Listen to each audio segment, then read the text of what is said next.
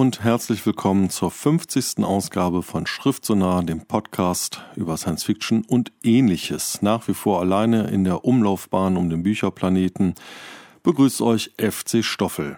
Zum Jubiläum gibt es nichts Besonderes, sondern einfach nur Science Fiction as usual und ähnliches natürlich. Dies sind von Anne Leckie Die Maschinen, ein Roman aus der fernen Zukunft, von Nick Harkaway Der goldene Schwarm, ein Buch auf Englisch von Leonard Richardson Constellation Games und ein Sachbuch von Hardy Kettlitz Die Hugo Awards von 1953 bis 1984. Viel Spaß!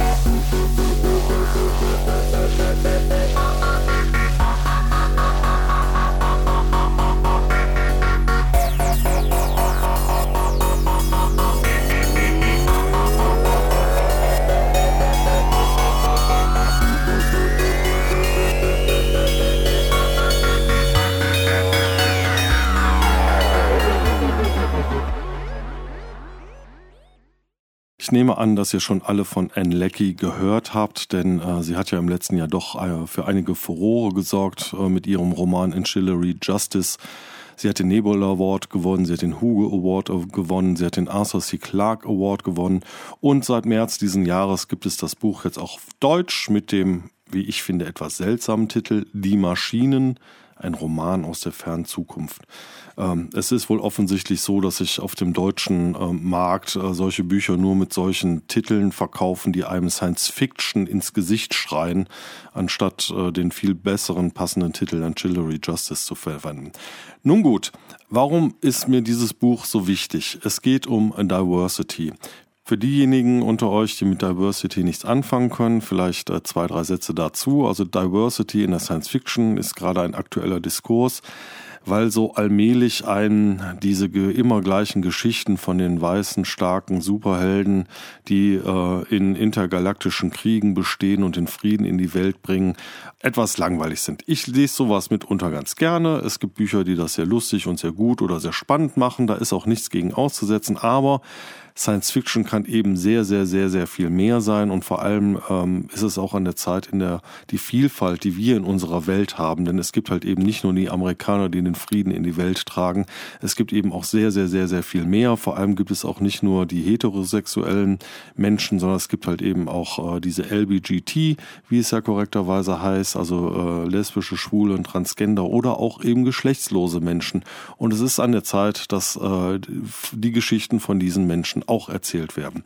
So einen Fall im übertragenen Sinne haben wir jetzt hier bei Enlecki, denn die Kultur der Ratschei, von der hier erzählt wird, kennt keine Geschlechtsmerkmale. Das heißt, alle Ratschei sind männlich oder weiblich oder irgendwas, man weiß es nicht genau. Es ist nämlich auch völlig egal.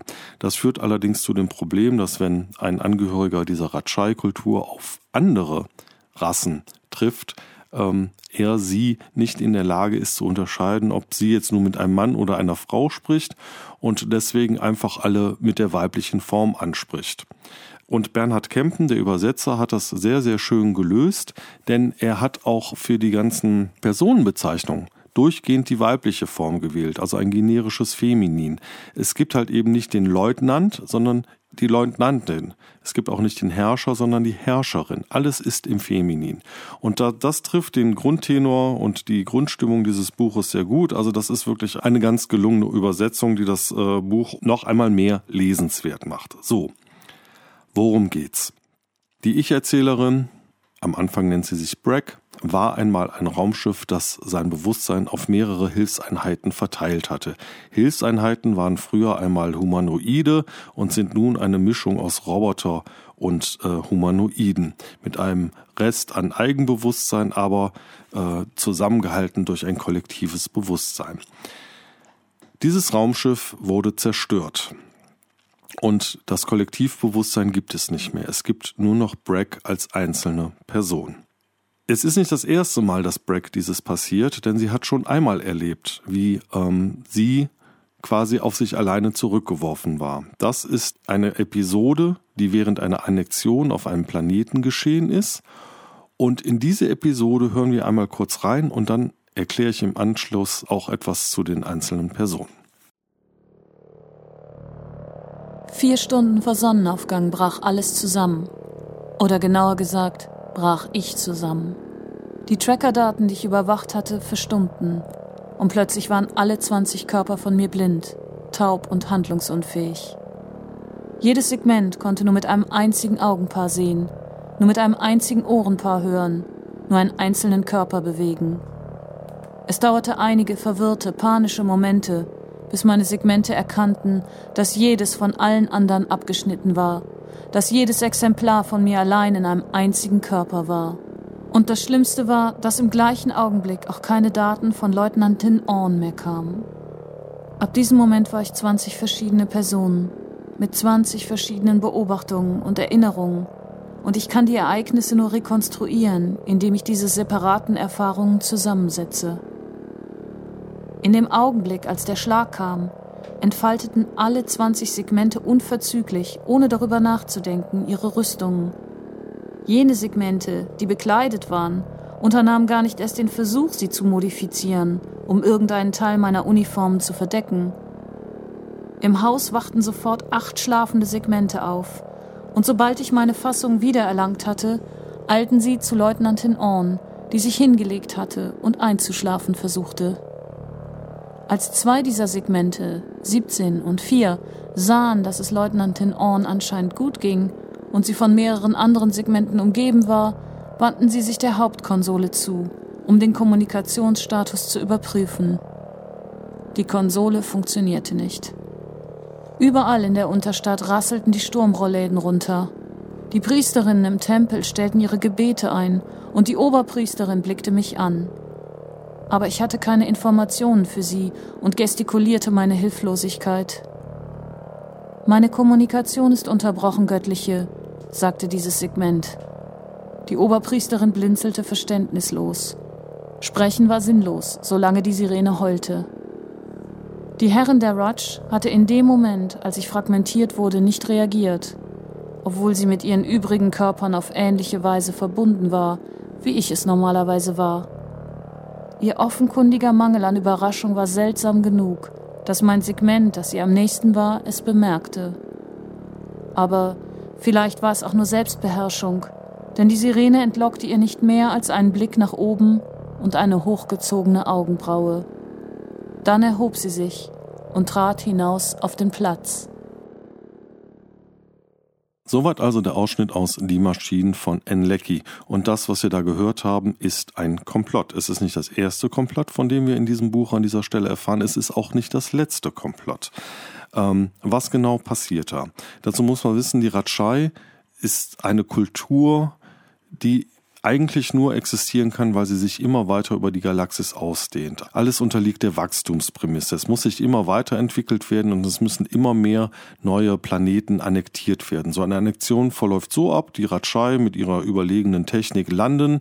Es gibt ein paar Scharmützel, relativ schnell ergibt sich ähm, der Planet und dann wird halt eben die Ratschei-Kultur installiert. Enlecki erzählt im Nachwort zu diesem Roman, dass sich ein wenig von der Geschichte des Römischen Reiches hat inspirieren lassen, eben auch immer weitere Annexionen, immer weiter die Kultur in die Welt hinaustragen. Und genau das tun auch die Ratschei. Ähm, das führt natürlich mitunter zu dem Problem, dass sie die Gegebenheiten vor Ort falsch einschätzen und genau das ist hier gerade passiert. Sie verwechseln die tatsächlich und eigentlich Unterdrückten mit den Mächtigen vor Ort und haben ihre Gunst äh, schlicht und ergreifend den Falschen gegeben und das führt zu diesem Komplott. Spannend wird das Buch dadurch, dass die Herrscherin Ananda Mianai, wie immer man es ausspricht, auch nicht nur eine Herrscherin ist, sondern ihr Bewusstsein ebenfalls auf verschiedene Personen verteilt hat. Und ungefähr in der Mitte des Buches ähm, dämmert es einem dann so langsam, dass vielleicht zwischen diesen verteilten Bewusstseinen von Ananda Mianai ein Krieg tobt. Ein Krieg im Verborgenen, in dem die einen Teile gegen die anderen Teile dieses Bewusstseins vorgehen und Intrigen schmieden. Und das macht das Ganze ziemlich spannend. Kurz zu dem Stil von Enlecki. Es ist ein Buch, was ich aus tausend Gründen lieben möchte und gut finden möchte. Allein es hat einen unglaublich trockenen, drögen Erzählstil. Es ist im Prinzip eine Space Opera ohne Bühnenbild. Es gibt kaum Beschreibungen darüber, wie die ähm, Raumschiffe funktionieren. Es gibt kaum Beschreibungen, wie die Technik vor Ort funktioniert. Es, äh, an einigen Stellen heißt zum Beispiel, sie steigt in den Flieger und fliegt los. Wir erfahren nichts über den Flieger. Das ist auf eine Art sehr toll und sehr schön, weil es einfach mal von diesem ganzen Kitsch befreit ist. Also eine Space Opera ganz ohne Kitsch. Das ist super. Allein, ich muss sagen, mir ist es an einigen Stellen dann doch etwas zu trocken und wenn nicht zu sagen staubtrocken. Nichtsdestotrotz halte ich Enlecki die Maschinen für eines der wichtigsten Bücher der letzten Zeit und ich würde sagen ein Must-Read für alle, die spannende neue Erzählformen gerne auch mal lesen möchten. In diesem Sinne, Enlecki, die Maschinen erschienen im Heine Verlag in einer tollen Übersetzung von Bernhard Kempen.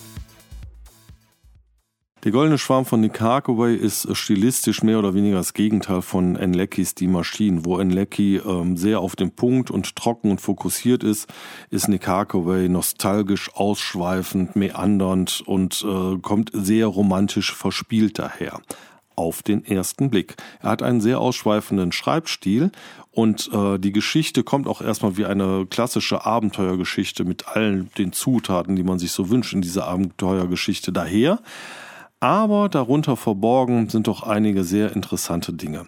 Äh, worum geht's?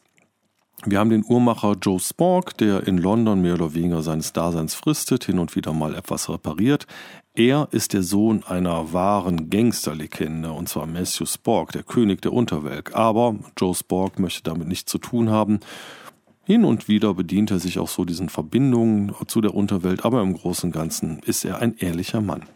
Eines Tages bekommt er von Eddie Bannister, inzwischen eine 90-jährige alte Dame, einen geheimnisvollen Gegenstand zur Reparatur. Er weiß nicht genau, was es damit auf sich hat, aber er findet die Lady nett und macht sich daran, ihn zu reparieren. Dann tauchen plötzlich sehr seltsame Menschen bei ihm in der Werkstatt auf. Der Geheimdienst, eine geheimnisvolle Bruderschaft und Joe Spork dämmert es so langsam, dass er aus seinem beschaulichen Leben herausgerissen wird in eine Geschichte, bei der nicht weniger als der Untergang der Welt auf dem Spiel steht. Das ist eine klassische Räuberpistole, das macht Spaß zu lesen, das ist super erzählt, das ist spannend. Aber was dieses Buch so besonders macht, ist die Figur der Eddie Bannister, denn es gibt noch eine zweite Erzählebene und auch eine zweite Zeitebene. Ungefähr 40, 50 Jahre vor den Geschehnissen erfahren wir, wie dieser geheimnisvolle Gegenstand entstanden ist. Denn eine französische Forscherin, Frankie Fossoyeux, hat diesen Gegenstand, diese Weltuntergangsmaschine, diese ultimative Waffe gebaut im Auftrag eines asiatischen Despoten namens Chen Chen Tien. Und dieser Chen Chen Tien könnte direkt einem Film der Hammer Studios entsprungen sein, so bunt, so bizarr, so skurril kommt er daher. Was aber sehr schön und sehr packend ist, ist, wie Eddie Bannister immer stärker hineinwächst in ihre Rolle als Geheimagentin. Und wir hören jetzt einmal hinein, wie sie zum ersten Mal den Ada Loveless betritt, einen Zug, den der britische Geheimdienst als Kommandozentrale benutzt und der von den Roskiniten nicht maschinell, sondern in liebevoller Handarbeit hergestellt wurde. Der Lovelace ist elf Waggons lang. Es gibt Wohnbereiche, eine Küche, Badezimmer und zwei Wagen voller seltsamer Maschinen aus Glas und Metall, die der Hüter nicht erklären mag, die aber auf Edi wie eine Mischung aus einer Frankiermaschine, einer Spieldose und einem Abakus wirken. Sie kombiniert, dass sie etwas mit Zahlen zu tun haben müssen und daher mit der Logistik und vielleicht auch mit Chiffrierungen. Dieser Zug ist unser Blut, sagte der Hüter. Er ist das Ergebnis unserer Arbeit. Wir kennen jeden Millimeter von ihm. Die Entwürfe waren perfekt, die Materialien jedoch sind es nicht. Sie können es nicht sein, also haben wir einen Ausgleich geschaffen. Kommt es Ihnen vor, als wäre alles aus einem Guss? Das ist nicht der Fall. Hier haben wir etwas abgeschliffen, dort etwas ausgestopft. Die Nieten sind nicht alle gleich. Sie sind so angeordnet, dass das Holz nicht splittert. Sie sind hier und da gelöst, um eine Ausdehnung zu ermöglichen. Die Maschine weiß nicht, wann sie verwundbar ist. Das mechanische Bohren hat keine Ahnung, wann es die Substanz zerstört, in die es eindringt. Aber wir wissen es. Wir spüren und lauschen. Wir berühren. Der Tastsinn ist weit genauer als das Sehvermögen. Und all das macht Ihren Zug besser? Der Hüter zuckte mit den Schultern. Es macht uns besser, sagte er. Oder zumindest sorgt es dafür, dass wir in unseren Bemühen und der Ausübung unserer Kunst nicht nachlässig werden.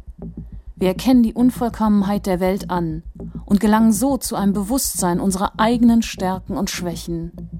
Aber doch, das Ergebnis ist besser, vielleicht nur um einen einzigen Prozentpunkt besser, als wenn der Zug maschinell hergestellt worden wäre. Das macht sich nicht bemerkbar, bis es zur Belastung kommt. Man belastet den Zug und er wird standhalten.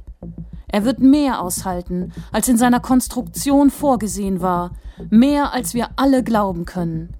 Er wird mehr aushalten, als es alle Vernunft, alle Erwartung, alle Hoffnung für möglich halten. Man lasse ihn entgleisen, über Sand fahren, sich verkeilen und überhitzen. Er wird tun, was er für uns tun kann. Er wird durchhalten, als wäre er lebendig und erfüllt von Liebe. Und wenn er versagt, dann im großen Stil, heroisch, und unsere Feinde wird er mit sich reißen, weil er auf unsere Weise erbaut worden ist. Aber wir vertrauen darauf, dass es in diesem Fall soweit nicht kommen wird.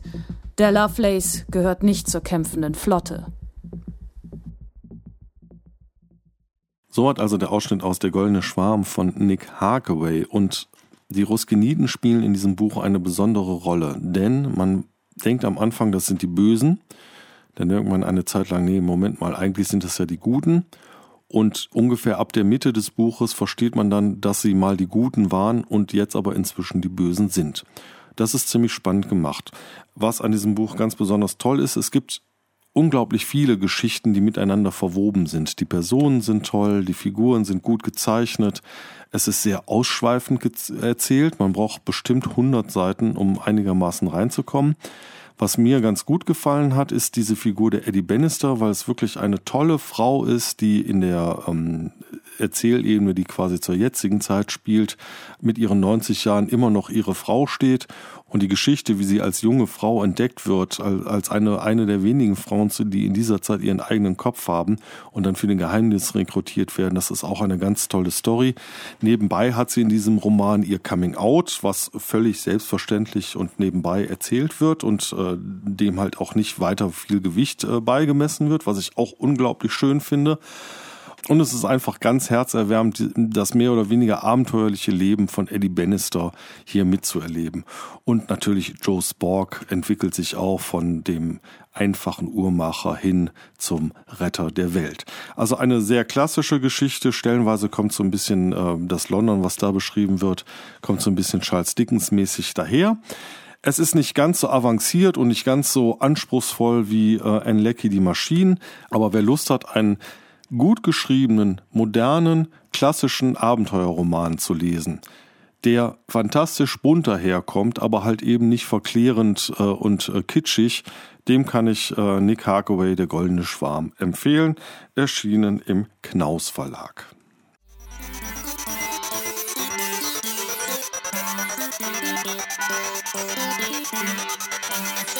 Thank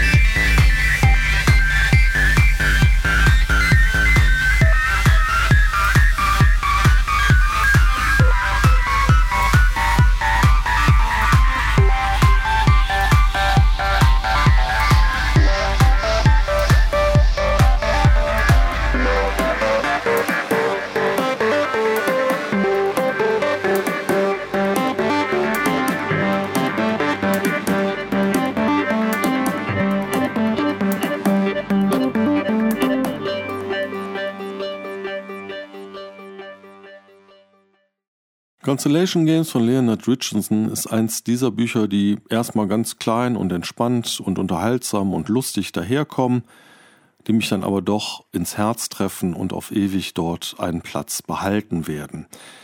Die Grundidee ist nett und lustig, denn der Ich-Erzähler Ariel Blum ist 30 Jahre alt und äh, verdient seinen Unterhalt damit, äh, in lustigen Nintendo-Spielen für Mädchen rosa Ponys zu programmieren. Er macht das seit Jahren und er hasst es. Nun kommt es zum Erstkontakt. Die Constellation, ein Zusammenschluss von mehreren intergalaktischen Rassen, kommt zur Erde und sagt, Hallo, hier sind wir, wenn ihr wollt, könnt ihr bei uns mitmachen, wenn nicht, ist auch okay, dann gehen wir wieder. Und dieser Erstkontakt stellt so ziemlich alles auf den Kopf. Ariel Blum entdeckt in einer dieser Videobotschaften im Hintergrund etwas, was aussieht wie eine Videokonsole und den denkt sich, hm, könnte ja sein, dass die Außerirdischen auch Videospiele haben. Und das wäre doch mal ein super Markt, wenn ich die Spiele der Außerirdischen auf ähm, irdische Konsolen adaptieren. Also nimmt er Kontakt auf mit den Außerirdischen, schreibt ein paar E-Mails hin und her und siehe da, ein paar Tage später macht es wusch und in seinem Hintergarten landet ein Paket direkt aus dem Orbit zu ihm, zielgenau in den Garten geschickt und da drin befindet sich eine Spielekonsole.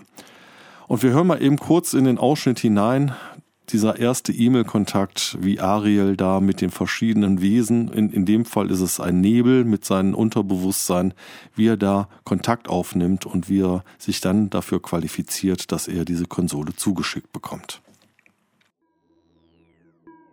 Hello, Ariel.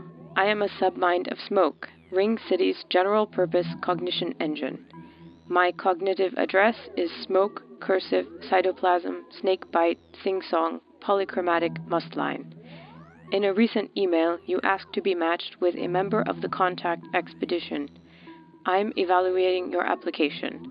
Please answer questions with yes or no. Do you understand? No.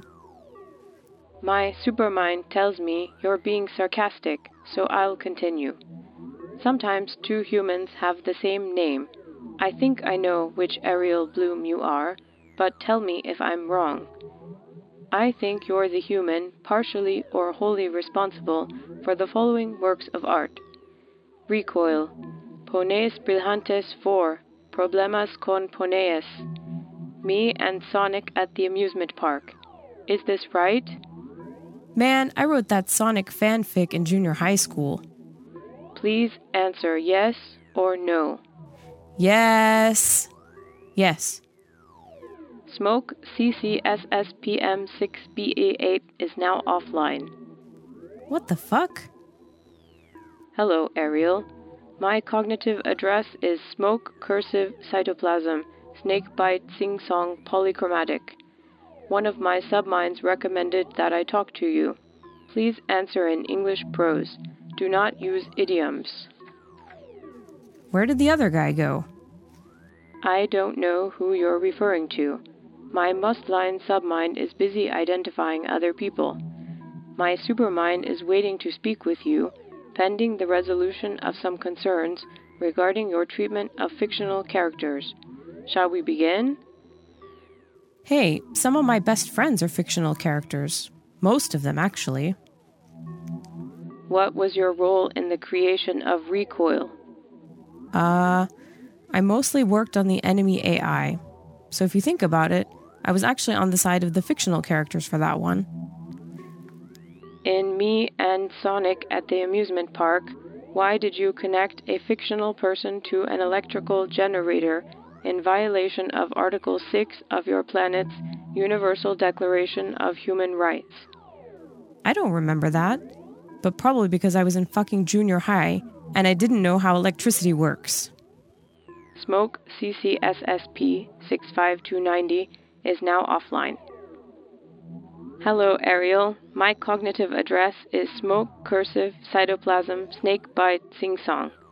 One of my subminds recommended that I talk to you. Please answer in English prose. You may use idioms. Hi, smoke cursive cytoplasm snake bite sing song. Tell me about a time when you did something evil. Oh, gee. Well, Sometimes I work too hard. Is that evil? Sarcasm ignored. Okay, um, when I started college, my brother Raph pressured me to join the UT Austin chapter of his fraternity, and I joined, only to discover that fraternities are the stupidest forms of social organization ever invented. So, live and learn. But at the end of the fall semester, one of my frat brothers offered to pay me to write his final history paper, and I did it but I didn't want to get caught. So I read his earlier papers and put a lot of work into imitating his shitty writing, which made the paper a D plus at best. So he failed the class, and I wouldn't give the money back. So they made up an honor code violation and kicked me out of the frat. And at the time, I remember thinking, this has worked out surprisingly well. So I don't know what you consider evil, but I'm sure you can find it somewhere in there. Smoke CCSS B85B07 is now offline. Well, bye. Smoke, cursive, cytoplasm, snake bite, sing song, polychromatic here again. What would it take to get you to kill someone? Fuck's sake, I'm not killing anyone. Good. Smoke CCSSP 65290 is now offline. So hat also der Ausschnitt aus Constellation Games von Leonard Richardson. Und in diesem Ausschnitt deutet es sich auch schon an, der Humor ist, ähm, erinnert ein wenig an äh, Per Anhalter durch die Galaxis. Aber die Geschichte nimmt einen anderen Verlauf. Es gibt diesen Erstkontakt und äh, es gibt eben nicht nur Pakete, die auf die Erde geschickt werden zu verschiedenen Leuten, sondern auch die Aliens selber kommen auf die Erde. Und zwar Alien verschiedener Rassen und freuen sich mit den Menschen an. Das ruft natürlich relativ schnell das FBI auf den Plan und die ganzen anderen äh, Mächtigen. Und es, es wird ziemlich schnell klar, das Ganze muss irgendwie geregelt werden. Es kommt also zu einem Zusammentreffen zwischen den offiziellen Staatsvertretern und den Aliens. Und äh, das Erste, was die Aliens so auf den Tisch bringen, ist, hört mal Leute, wir haben gemerkt, ihr richtet euren Planeten zugrunde und äh, das können wir regeln. Aber die Staatsvertreter sagen, nee, nee, das regeln wir selber. Und die Aliens sagen wieder, ja, wir können schon verstehen, dass ihr es regeln wollt, nur wann? Ihr tut es ja gar nicht. Und die Staatsvertreter sagen immer, ja, wir wissen, dass wir ein Problem haben, aber wir kümmern uns selber darum. Und daraus entsteht dann in der zweiten Hälfte des Buches ein unglaublicher Drive, weil es wird deutlich, die Menschheit möchte, zumindest das, was die Staatsvertreter angeht, mit ihren Problemen alleine fertig werden. Sie möchten nicht die Hilfe der Aliens und schon gar nicht, wenn die Hilfe der Aliens daraus besteht, dass in ihren Ländern irgendwelche Dinge installiert werden. Das verwundert die Aliens komplett und der Ich-Erzähler Ariel Broom entscheidet sich zu einem bestimmten Zeitpunkt, dass es nicht mehr aushält auf der Erde und lässt sich in die Station, die in einem Orbit um der Erde sich befindet, ähm, aufnehmen und beantragt dort Asyl. Und ab da wird das Buch dann doch sehr herzerwärmend, äh, weil man zum einen erstmal mit dieser kompletten Verlorenheit von Ariel Blum konfrontiert wird, die sich in einer komplett fremden Umgebung zurechtfinden muss und zum anderen dann doch deutlich wird, wie diese Aliens ticken. Sie ticken nämlich sehr zivilisiert und sehr fortschrittlich und sind den Menschen Lichtjahre in ihren sozialen Kompetenzen voraus. Am Ende wird alles gut, und es bleiben diverse Szenen, die für ewig sich in mein Hirn gebrannt haben. Es gibt eine unglaublich tolle Kussszene zwischen Ariel und seiner Freundin. Das ist mit Verlaub die beste Kussszene, die ich je in einem Buch gelesen habe. Und es gibt ein ungeheures Plädoyer für friedfertige Lösung von Konflikten, was ich auch schon so sehr lange nicht mehr in einem Buch gelesen habe. Und das Ganze, und das ist der eigentliche Clou an der Sache, in einem Buch, was sehr klein und fein und lustig und geckig daherkommt, was mich dann aber in der zweiten Hälfte doch sehr gepackt hat. Also, wer Lust hat, was auf Englisch zu lesen, und ein Fable für solche kleinen Geschichten hat, die dann halt eben doch im entscheidenden Moment ähm, Butter bei die Fische tun. Ich kann es nur empfehlen, Constellation Games von Leonard Richardson.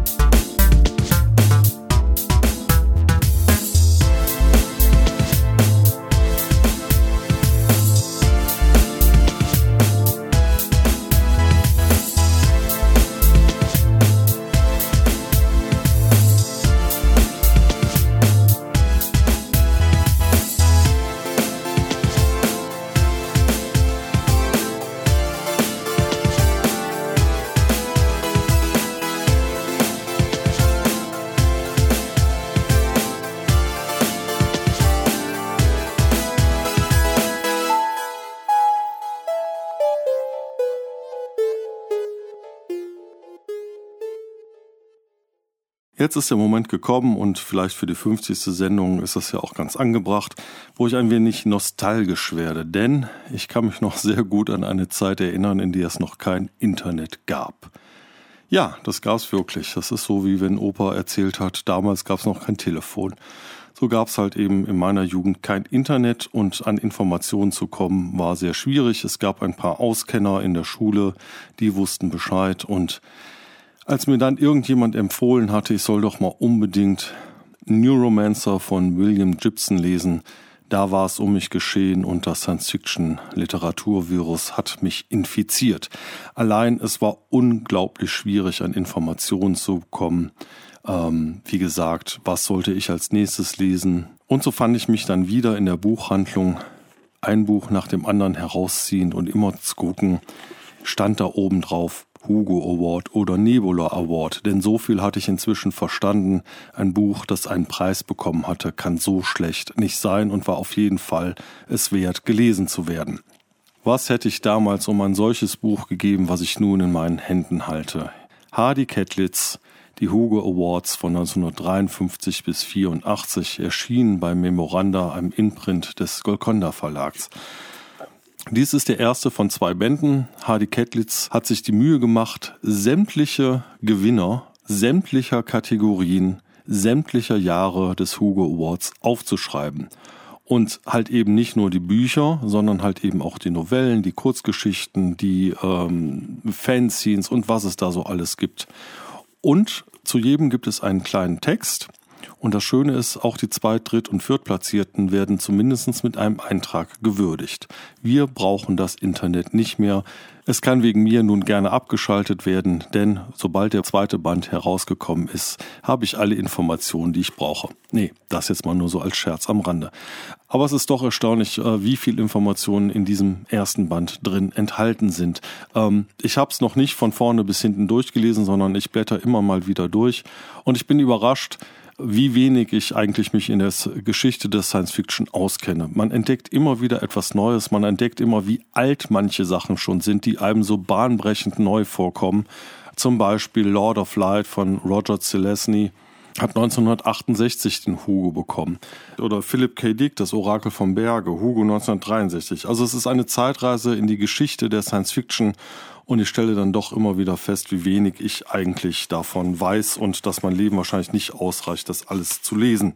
Ähm, sehr schön sind auch die ganzen kleinen Anekdoten, die man immer wieder hier drin entdeckt. Also zum Beispiel für die ähm, Best Dramatic Presentation von 1967. Da erfahren wir, dass die Star Trek-Folge The Menagerie ähm, eigentlich ähm, aus der Not geboren wurde, weil man den Pilotfilm, der nie gesendet wurde, namens The Cage, in irgendeiner Weise noch weiterverwenden wollte. Schön auch ähm, immer wieder diese kleinen Randbemerkungen. 1968 gewinnt Star Trek äh, mit der Folge City on the Edge of Forever den Hugo und äh, Hardy Kettlitz merkt an, viele Star Trek-Fans halten heute The Trouble with Tribbles von David Gerrold für die bessere Folge. Aber Harlan Ellison hatte aufgrund der großartigen Geschichte und seines sonstigen Erfolges einfach die besseren Karten dem ist eigentlich nichts hinzuzufügen. Und das macht dieses Buch ähm, so lesenswert und es macht auch Spaß, das zu lesen, weil Hadi Kettlitz immer wieder kleine Anmerkungen einstreut und ähm, hilft, die, ähm, die Dinge in einen Gesamtzusammenhang einzuordnen. So, nun bin ich noch einen Ausschnitt schuldig. Das ist natürlich etwas schwierig in so einem Sachbuch, aber ich habe etwas sehr Schönes gefunden und zwar aus meinem Geburtsjahr 1969. Den Hugo hat da gewonnen John Brunner mit seinem Roman Stand on Sansibar auf Deutsch Morgenwelt. Das hören wir uns mal an.